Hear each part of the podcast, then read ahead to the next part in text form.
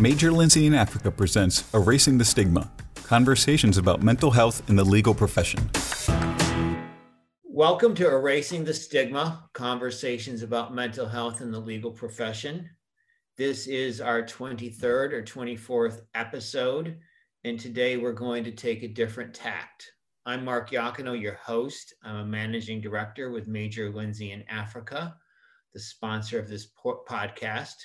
My guest today is Brad Baum, who is a venture capitalist and an investor. And today we're going to talk about something a little different, which is the evolution of technology into the field of mental health and how technology investments are fueling advantages, treatment modalities, and other ways of approaching the mental health issue. It's um, it's an area that's growing, and it is certainly um, something that is worth talking about.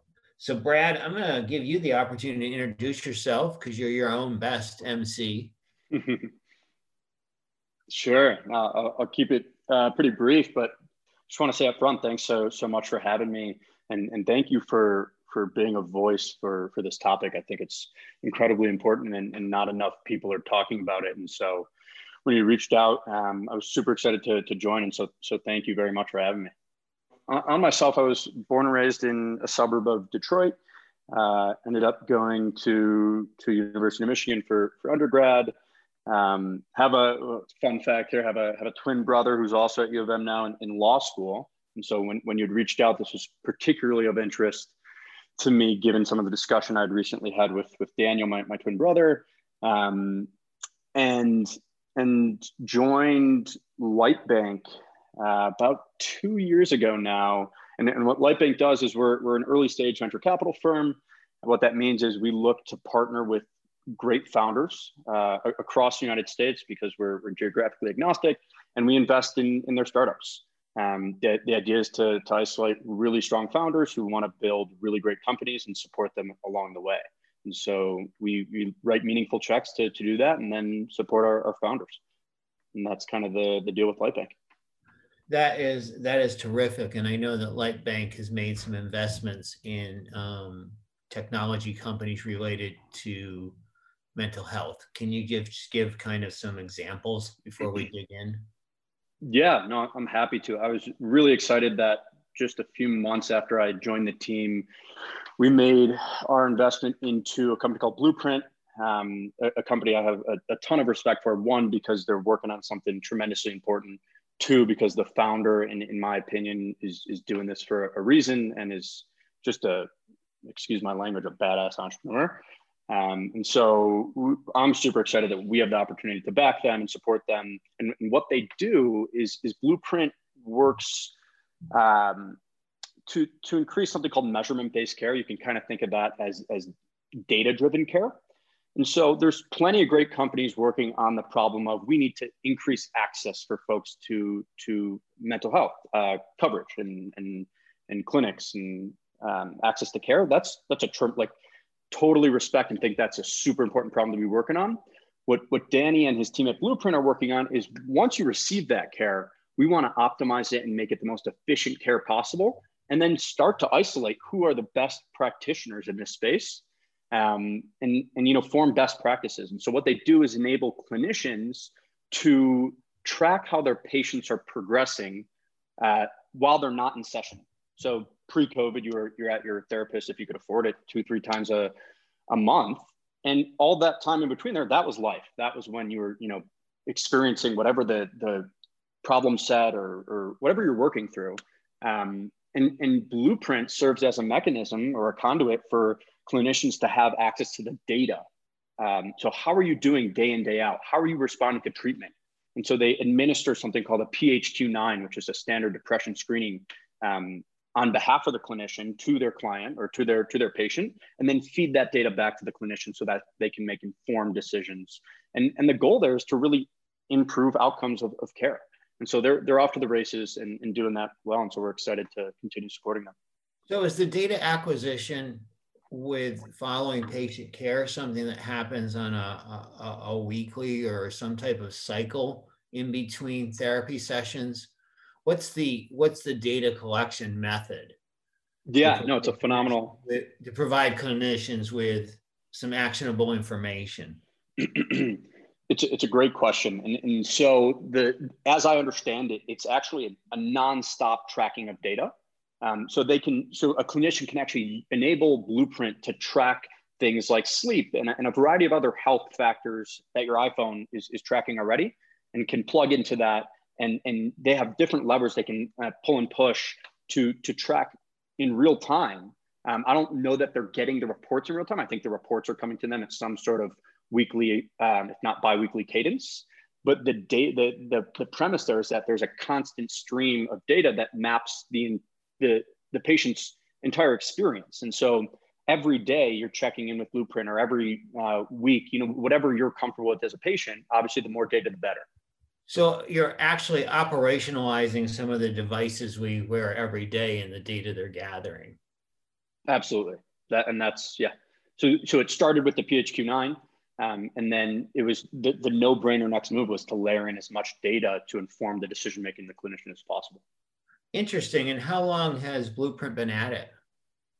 They've been at it about two years now in, in, in market, coming up on probably. Um, they're off to the races and have some have some really big relationships in the pipeline and have kind of scaled from independent, you know, solo practitioners all the way up to, you know, hundred thousand patient clinics. And so um, it's been, the, been a pleasure to see. The concept's fascinating, and the idea of a continuous data stream on everything from emotions to breathing to respiratory rate to, to sleep and degree of sleep, REM sleep, um, level of activity, it, it, it, and to be able to draw conclusions from it is great. Do you know whether Blueprint had to work through any privacy issues or cyber issues? Yeah, I think that was a a area of concern, let's call it, from clinicians, rightfully so um, in the early days. And, and, and I think Blueprint has spent an incredible amount of time and, and thought into how can we ensure that we're protecting um, and encrypting the data that we're, we're, we're, given access to. And so I know that they've implemented a variety of measures in order to do that. Um, and, and I guess I'd have to defer to, to Danny on the specifics there. Um, but but they are working very very closely with the clinicians to ensure that you know this HIPAA compliant data is not mistreated or misused. Well, this is uh, this is really fascinating. Um, it's definitely something I'm going to talk to with my therapist, um, who's always looking for interesting ways to gauge patient progress. Oh yeah. Now, one of the things that um, I wanted to ask you about because I think it's important is where do you see technology playing a evolving role in, in addressing mental health issues beyond just sort of data acquisition. Um, we talked about, you know, when you and I did our prep work, we talked about basically, you know, kind of the verticalization of mental health. And and I, would like you to sort of explain that to our listeners and explain how you see that impacting both the investment um, environment for mental health related tech, but how you see that manifesting in terms of outcomes for patients. Yeah, no, I'm, I'm happy to, to talk about that. Um, and, and I do just want to say up front, it's my two cents, right? Like my, my hypotheses could be wrong. Um, yeah. Hopefully, maybe they're right. Some of them are right, some of them wrong. But um, I, I want to put that out there um, because I think this is an evolving space. And just to say you know it all is, is probably not true um, for, for most folks at least. But um, yeah, I think tech's going to play a massive, massive role in in the mental health um, realm. I think it already is. Um, I think this is not a, a, negative judgment. I think it's just a realistic calling out that many clinicians in, in today's world are not the most tech savvy folk.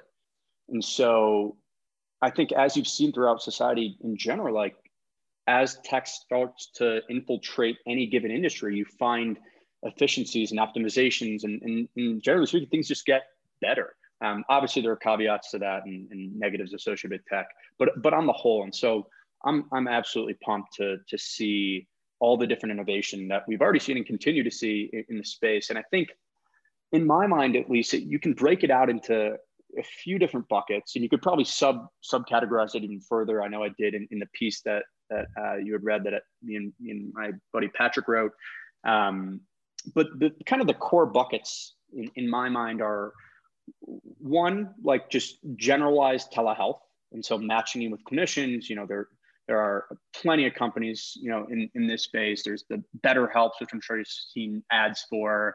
The Talk Spaces, where Michael Phelps is a is a um, advocate for for that one.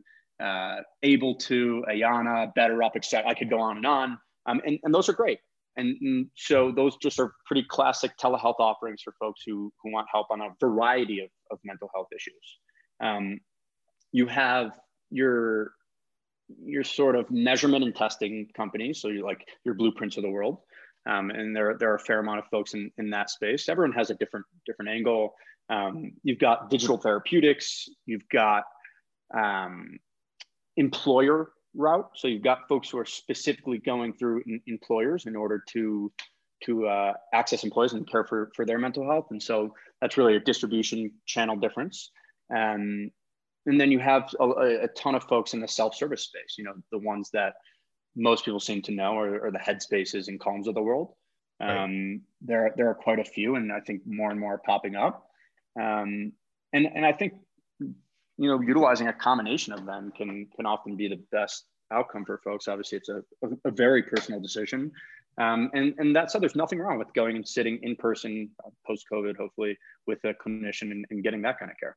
I think one of the things that's been interesting with the pandemic is that we've seen clinicians that wouldn't categorize themselves as tech savvy very quickly find secure ways to mobilize telemedicine and to effectively um, conduct therapy sessions via uh, telemedicine, either Zoom or Chiron or, or, or some other modality one of the things that fascinates me, and it, and it really came out of um, a podcast I listened to. Um, podcast host was a woman named Mary Kate Hurlbut, and she had a colleague of uh, a former college um, former college um, classmate from Stanford who started two chairs therapy, mm, sure. and the idea is there an idea that you can use artificial intelligence and in, some some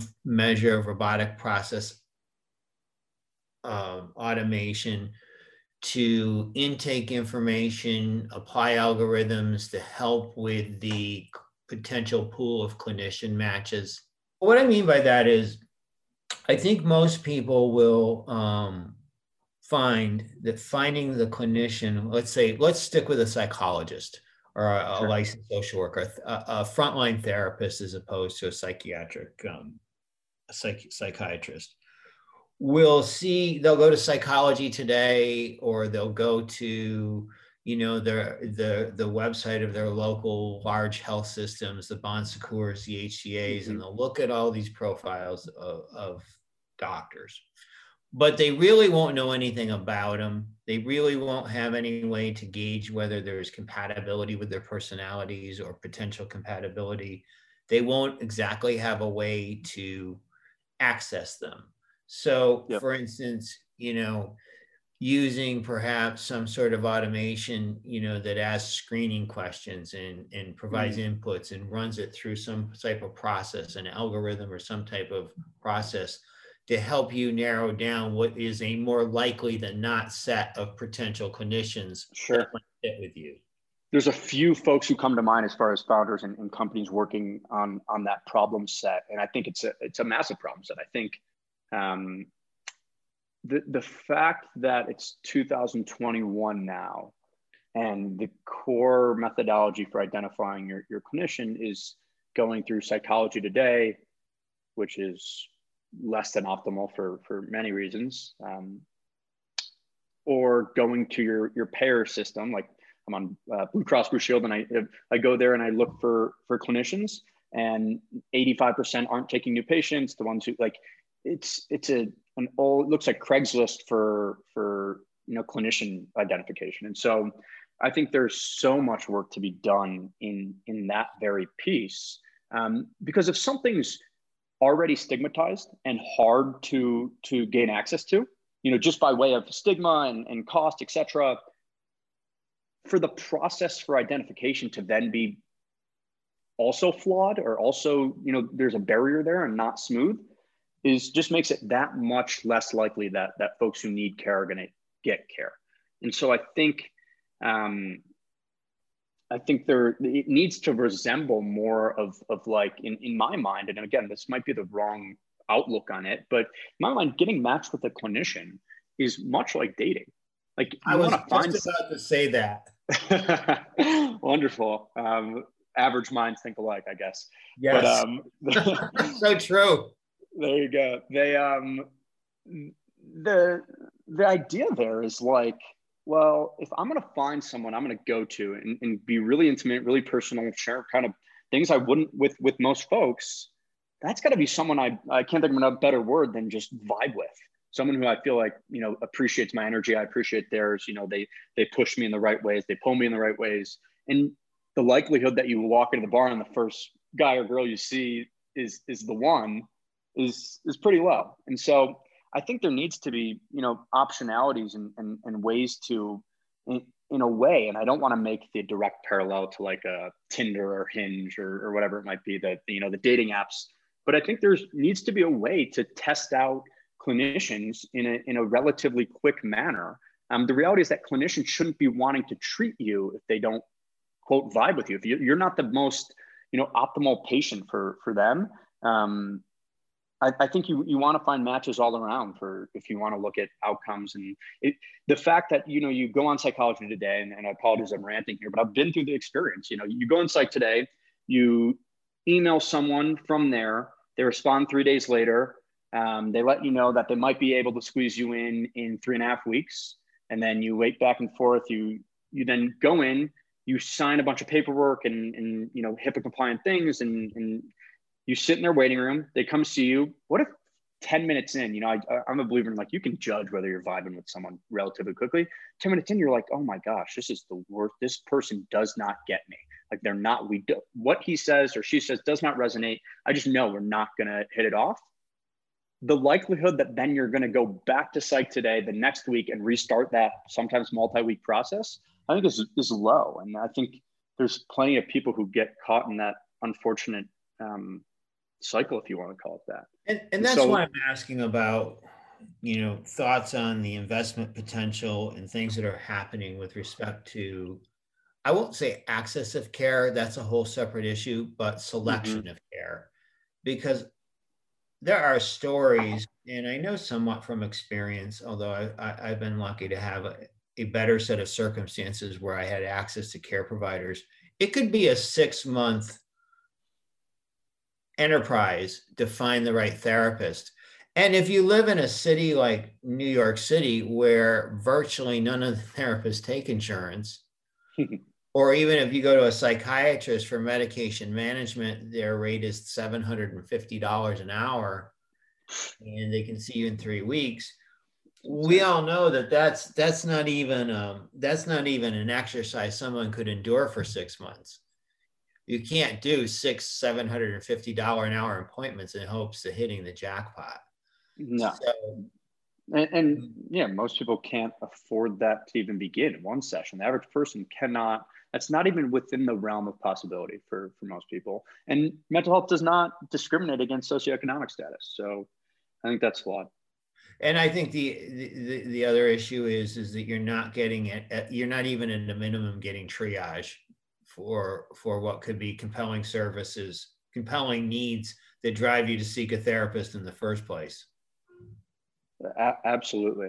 Um, and and I do want to touch on your your point about you know AI applications within that. I don't know of AI applications specifically within the the, the clinician matching element of things. Um, although maybe there are some that that I hope to, to find out about if, if folks are working on it. Um, but I will quickly call out and, and, generally call out because I'm not in the weeds, but um, our one of our portfolio companies, Tempus, um, is actually founded by the founder of, of the fund I work for, Lightbank. And, and one of the problem sets that they're attacking is actually the you know world of depression and, and mental health issues. and the fundamental premise of Tempus is that, and as I see it, and again, this is my interpretation, is that when folks go to clinicians, be it uh, an oncologist or a, or a psychiatrist, post diagnosis, they're largely treated like guinea pigs. It's, hey, here, so okay, so you have X, let's say you, you have clinical depression. Um, we're going to try you on Lexapro. Why? Eh, because I like Lexapro. It's helped some of my patients. I don't know. Just try it. And if in three weeks you can't sleep, you're miserable, it's not helping, whatever. Well, you know, there's this one called Paxil. Okay, yeah, well, Paxil's kind of helping me, but okay, well, let's just layer in some trazodone and we'll help you sleep. I know you can't sleep with it. Oh, well, that's a terrible. Okay, we'll. The point is, you're there are now ways through you know sequencing DNA and utilizing AI to better optimize that that um, care process, where whereby we can say, look, we think you're most likely to respond well to X drug, and I know I'm talking specifically about the you know the drug component of it, um, but I think that's where where the world is heading with with precision care. Um, it seems to me that that's very similar to where some of the developments in cancer treatment are, where where chronic conditions are managed basically with a pill by you know sequencing DNA, and there's a lot more targeted um, targeted treatment. And I think the the the sort of the one of the um, most contentious issues about medication is that there's a lack of understanding that it's right now an iterative process. And as you described, it's literally a trial and error process. It could take a year or more to get to the right mix of medications because therapists aren't using any sort of advanced data and not optimizing, you know, potentially information that would help them know what drugs target your mind or your brain or your conditions best. It's really, really alchemy right now. Yep. Yep. And, that, and that's in, in 2020. Um, and so I think there's, there's plenty of, of white space there. And you're going to see folks with, with expertise and knowledge and, and drive come in and fill that white space. And I think that all adds to all that's happening. And one piece that you, you did mention, and I, I do want to touch on it, um, I apologize for not doing it before, was that I know you and I had chatted about this on our, on our previous call before this, the kind of prep call is that in, in my mind, and again, this is like a, a, a hypothesis in some, some ways, but I think we're starting to see it prove out, is that I think what's going to happen in mental health care that's important um, is what I kind of call the the verticalization of of healthcare of, of mental health care. Yeah, um, and I'd like to explain what that means. Definitely. Um, and so I guess in my mind, there's kind of two buckets of things I'd like to see in, in healthcare. One is like the, I know you and I talked about it before, and I'm happy to touch on it here, but like the mental health, dental health component, why, why, why I think mental health should look like dental health and how we care for it. And then there's this verticalization piece that I view as inevitable um, and the parallel I, I, I make is um, with, within, at least from, from my career, there's, there's uh, a company called Salesforce. And I think a ton of folks know, know Salesforce as, you know, the go-to, the, the Google of CRMs. Um, and what's happened over the years is Salesforce has kind of been this horizontal player. You need a CRM, we are your go-to player. Like come to, to Salesforce, we got you. And it's not that that's not true. It's that, you know, over the years, folks have popped up vertically and have said, look, you're in venture capital, you're using Salesforce. That's crazy. You should be using us, Affinity. We are purpose built for you. Um, and so then a lot of VCs went, oh, yeah, that makes more sense. You know, I was messing around trying to customize Salesforce, and that was a headache. And I had to hire a consultant. Like Affinity did everything I need. Boom, I'm, I'm working with Affinity. And so I, the, the parallel I draw is to mental health. I think there's been a lot of players who have come out and said, not directly or overtly, but the, the offering is such that you have mental health issues, come to us. We'll, schizophrenic, bipolar, um, you know, generalized anxiety, whatever it is, come and we'll help you. And by no way do I mean to say that's a negative dynamic. I just think it's V1 of, of mental health care. And V2 looks a lot more like affinity for for um, to Salesforce Whereas I think you're going to have vertical uh, solutions come out in, in mental health that attack specific problem sets. And so, I, you know, one example of that is a company actually based here in Chicago that's called NoCD, and they are digital therapy for folks with um, OCD.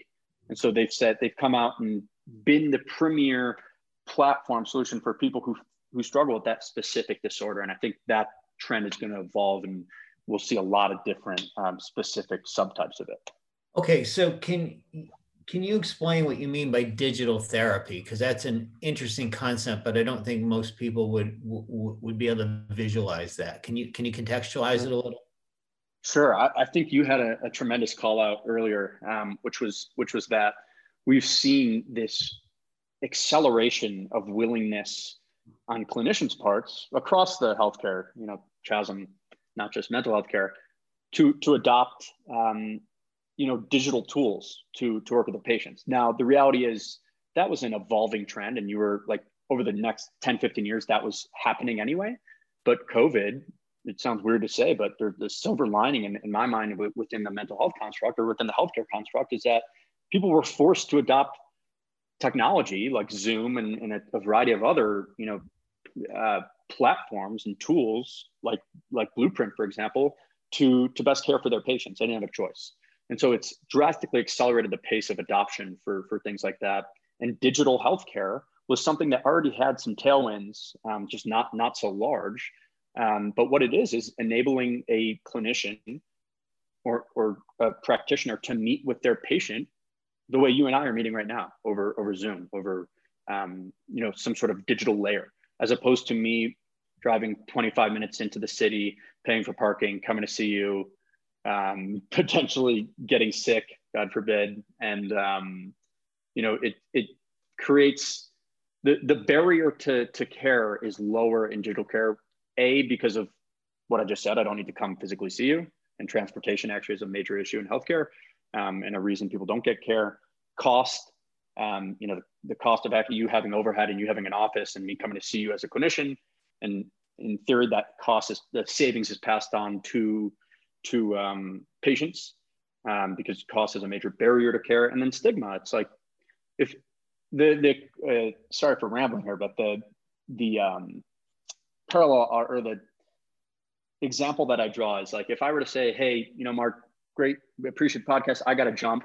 Um, it's you know, I have a a dentist appointment in in ten minutes. You'd probably not bat an eye. You'd go, oh, cool, whatever um, you know, it's great. You probably a dental, you certainly wouldn't go, oh my God, Brad must have 10 root canals and 50 cavities. Um, but if I said, hey, I have to jump, I, I have a, a, a, therapy appointment, not you specifically, but I think a lot of people still today um, are raising eyebrows and thinking, mm, something must be, must be wrong. And so I, I tie that back into this because with digital care, you don't necessarily need like there's less need to broadcast the fact that you're you're you're receiving that therapy. And so i think it lowers the barrier for people who still suffer from the, the stigma unfortunately. To some extent i think that's enabling um, because you should just not be embarrassed to say i see a therapist. But the reality is I'd rather enable some folks in that context get them help um, and, and have more people be healthy well, a couple couple of things. I don't know anyone who's ever sat in a therapist's office in their own city and said, "God, I hope I don't run into my neighbor." right. Yep. Um, but but the the idea of um, you know vertically focused digital care, and you referenced OCD as an example. It's not just the ability to access the these these providers through a digital medium. But isn't it getting back to also making sure that within that digital medium are the types of providers that focus on that specialty? Because you talked a lot about the access to care but what, what i'm trying to dig into is the granularity of the the vertical expertise. The I think the the onus and the responsibility ultimately it lies on both parties, the the clinician and the the patient. But I think what you're relying on a company like NoCD, for example, for is to have curated folks who who are you know experts in that realm. And and I think it's probably difficult to find people who focus solely solely on OCD, but there are probably a handful and, and even more than that of people who have some sort of focus on that OCD. It's like, look, I treat a variety of issues, but like my core competency or what I went to school for, or the most patients I treat is with OCD. And so that's ultimately a barrier that some some a company like NoCD has to to mitigate, which is like, wait, are people going to believe us that we have the best curated OCD practitioners? And it's a totally fair question to be asking. Okay, so then the next question is is sort of the clinician um, solution provider business model. Is it is it an instance where practices are going to become owned by these providers, or is it they're going to create sort of a, a, a consortium or mm. um, or a, a, preferred panel, if you will, of providers with a specialty to facilitate all the mechanics of payment, billing, insurance. Yeah.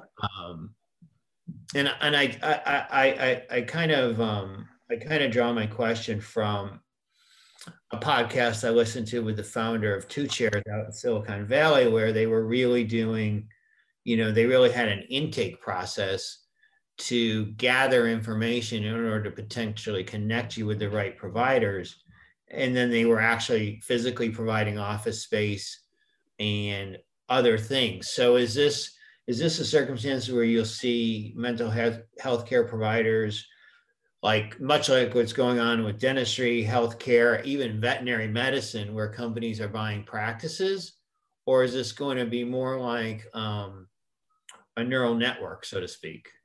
My thought is that when I hear that question, I think about kind of the different buckets I've been seeing in in this world, and I think, and, and I mean that in the context of what I see people building. Um, I think the the kind of the four buckets, and, and there might be more, and there's probably sub buckets here, but um, you have folks who are are focused on matching, and so if I go out and start a company, my goal is not to actually hire and bring internally, you know, my own clinicians um, and start a, a, practice, so to speak, but more so to serve as, as lead gen to existing practices. And so, Mark, let's say you're, you're a clinician, you come onto my, or you, you sign up for my platform, the idea is that I'm going to start sending you patients who come in. That's kind of a marketplace um, model.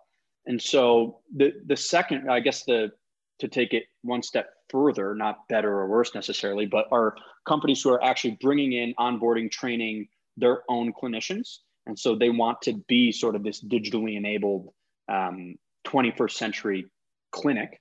Um, and so I think that's that's a little bit more onerous of a, a, a task for a variety of reasons. Um, and and then I think there are companies, startups, you know, tech that is facilitating what what is supposedly a a, a, trend, a mega trend. Um, and I think we're, we are starting to see it. The question is how big is it? But it's burned out clinicians. Let's let's not forget that clinicians are, are human beings too, who are seeing eight patients a day sometimes and hearing you know gruesome, disturbing, and or just you know hard to to digest things all day and then being relied on for support. And so, I, from what I hear, there's there's a lot of burnout at, at mid-sized clinics amongst clinicians, and so consequently, you see a lot of clinicians wanting to start their own solo practices. Well, the inherent barrier there is something you described is, is the back office. Is like all the administration associated with that. Um, everything from spinning up an LLC to doing your taxes to um, you know compliance and, and billing and payers. So there's so much. And so you're starting to see companies too that come come to mind that i chatted with are, frame and, and grow therapy that are actually helping back them office for solo providers a back office type situation where they provide that practice support? Yeah exactly. So they they enable someone to go out on their own um, and and really do you know continue offering their their services, but handle a lot of the back end administrative, you know, the the business side of things, if you will. Um, and so you know you they ultimately match you with clients as well but the the kind of the core thing is like you could go out and get all these different point solutions but what they'll do is kind of aggregate those all for you um, so there's a couple folks in, in, in, that space, and I think we'll see more and more as, as time goes on. Um, and then, you know, there's there's the consolidation of, of clinics, which I think has been a trend for a while. You know, Right. either PE bought clinics and, and they roll them up, or you know, regional folks who who merge. Um, and I don't expect that to, to go away. I think those folks will be increasingly um, forward thinking and, and innovative about adopting technology, if for nothing else, their their bottom line. This has been um, a terrific discussion. As we end, I want to kind of know what you see is um, the potential magnitude of investment that's going to come to um, the area of mental health solutions, treatment in terms of technology investment. Do you see this as um, kind of a capitated market, or do you see that there's the possibility for um, considerable growth in investment dollars flowing in? I think um, most certainly the latter. I think we will we will continue to see um, a ton of money poured into to this trend because for, just putting the VC hat on for a sec, it's like the the market is enormous and growing. There's there's latent demand, um, and and the the dynamic that I observe is such that there's you know the, the stat that a lot of folks reference is one in five people started with mental health um, in the us and, and you know could use some care the reality is that as stigma depletes which is a mega trend we're seeing that is accelerated by covid you will see more folks go out and, and be that demand and so Yeah. it's Yeah. already a huge market That that's Um, interesting because um, my own therapist was saying that as this um, as this sort of remote schooling has taken hold, her practice has seen you know potentially a thirty percent uptick, with the vast majority of those being middle school and high school students. Oh, Uh, you know who are um, who are you know in need of of, of therapeutic services to deal with all the ramifications of remote schooling. And, Yeah. and for the listeners, I'm not advocating against or for remote schooling. It's just a reality that has, you know, positives and negatives. And some of the negatives happen to be how the impact of not being in a, a school or campus like social environment impacts the well-being of- of the Yep. student. Uh, undeniable. And I think that's another example of how a verticalization within mental health care could pop up. You know, we focus on on students specifically, high school students, middle school students, wh- whatever it is. And so I think there's, I would be absolutely shocked if we don't continue to climb in scale as, as far as hitting records. I, I know we certainly did this year. Um, you know, probably largely driven by by the pandemic demand, but I think there was there was a total of like 1.37 billion dollars through the third quarter of 2020 um, that has gone to U.S. mental health care startups, and that outpaced, you know, 2019, which I think was closer to 1.6 billion, 1.06 billion. Um, and and from from my reading and, and research, investment in the space has quadrupled since 2015. And so Well, you you, know, raised you have You raised a really fascinating point, which is the destigmatization, which has almost become a necessity because of the pandemic, where it's perfectly acceptable to have, you know, mental health issues given everything we've gone through, actually puts pressure and more um, more torque on the existing care system and it requires investment because the demand for services is only going to go up as we get further destigmatized. Absolutely. And I think you even need to look at that from the lens of the supply side of the marketplace. Uh, I know in the piece that Patrick and I wrote, we, we did like a little, hey, we'd love to see someone build this, which is, um, I don't know if you're familiar with like a, a Lambda school for therapists. Lambda school helps train um, coders, developers. But the, the, the point is that with all the surge in demand, you're already seeing, you know, strains put on the system. And I think it's only going to get grow larger that demand as depletion in stigma unlocks demand, depletion in cost of care unlocks demand, digital therapy unlocks. And so, um, yeah, I think you need to be looking at it from both angles. And I think one of the interesting things is it's, it's going to spur my guess. Again, I am not a doctor either. This is just Yacano blathering to you. Is my guess is there's going to be an increased push for more licensed social workers and more um, more front level clinicians and better training for physicians assistants on, sc- on screening and referral because the lead time to produce for lack of a better word a licensed social worker is sometimes faster than the lead time to produce a clinical a fully trained clinical mm. psychologist yeah and we need more uh, frontline treatment workers and more more skilled triage frontline tre- treatment workers that can help facilitate um, more um, more levels of care if it's needed. I I could not agree more with that statement. I think the the, the last thing I'll, I'll, you know call out is that in in that that analogy they make of mental health mental health like dental health. Um, if we want to start treating mental health like dental health, we need to start treating it preventatively. And if we're doing that, you're going and seeing your your dentist or your your your mental health clinician two to three times a year. And if that's a reality, we need a hell of a lot more clinicians with a hell of a lot more availability to be able to do that preventative work so that we can we can finally start to treat people um, not when they're they're ready to jump over the edge um, and, and, and really just struggling and in a terrible place but let's help them not get there and that will actually reduce cost on the system and payers should be investing in that in my mind. And, and so i'm excited to see that. wellness. Say it one more time? I call it pre-crisis wellness. There you go. Yeah exactly. Yep. Well listen you've been a terrific guest very genuine genu- generous with your time. Um, can you give the website for lightbank so people can begin to, to look at some of the things you're investing in? Sure. It's pretty simple. Just lightbank.com check us out there. Check us out on Twitter, uh, and feel free to reach out.